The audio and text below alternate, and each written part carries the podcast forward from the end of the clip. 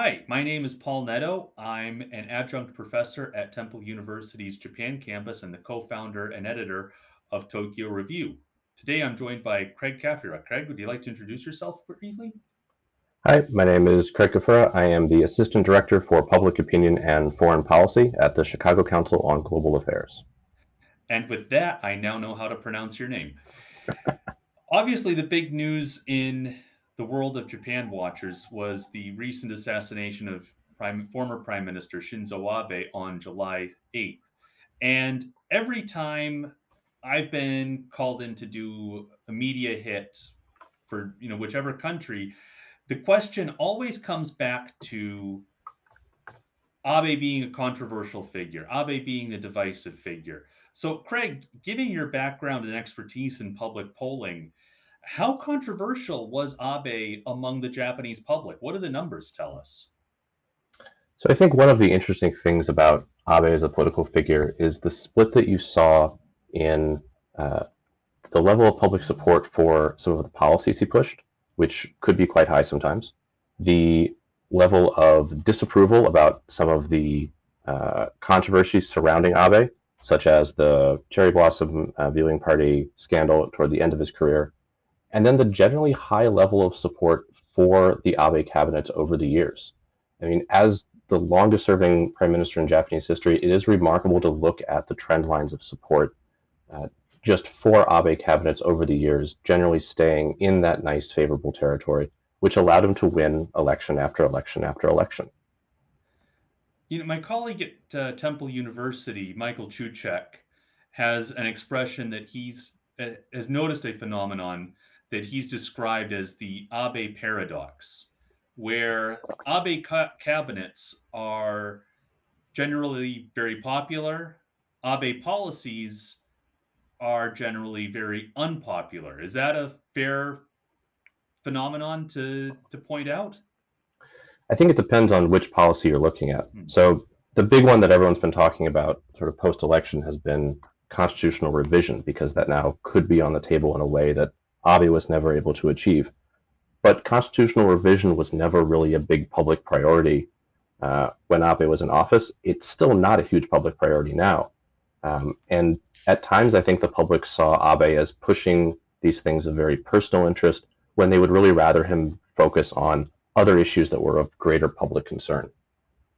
You know, that's actually a good segue because Kishida has his golden years ahead of him, and I don't mean that. To, I don't say that to mean that he's about to retire. Certainly not. He's got three years ahead where he faces no national level elections unless he wants to call one. So the assumption for many people, I think, is that well, he's got all this political space. Why not try to push push constitutional revision? You finally got the majority to do it. You've got no elections to worry about You've got the legacy of Abe smiling over your shoulder. And the thing that I always keep coming back to myself is well, you know, it's the economy.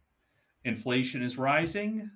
I don't think the the situation with the economy is going to improve, not in Japan at least. I don't know how bad it's going to get, but it's certainly going to be on people's minds.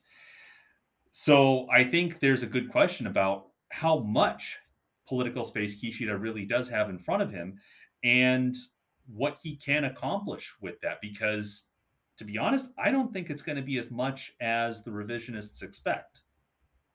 I think that's the right read. And the public is much more concerned about economic issues than they are about uh, security issues or constitutional revision. In the pre election polling, somewhere between 40 and 45% of Japanese would cite economic policy as their top priority for the cabinet coming out of the election.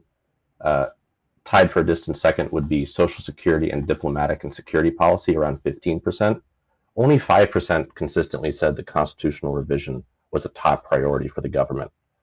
And yeah. that reflects the, the greater concern about you know the burden of rising prices on households, um, even at a time when Japanese are more concerned about their security environment. I was just about to ask you the the Ukraine, the invasion of Ukraine. You would expect to have put a more finer point on Japanese concerns about defense and the potential for a similar crisis in the Taiwan Straits. And you're not seeing that, I guess. Well, it's sort of a mixed bag of, of polling opinion, I think. You do see support now for strengthening Japan's own defense capabilities, and you do see support for increasing defense spending. But there's still a pretty deep reluctance to actually commit the self defense forces into combat areas. And there's still a pretty deep split about whether or not Japan should acquire this you know, enemy based strike capability. Uh, there is still this reluctance to engage in those sorts of programs. And then when you look at something further like nuclear weapons or uh, broader constitutional revisions, I just don't see a lot of support there.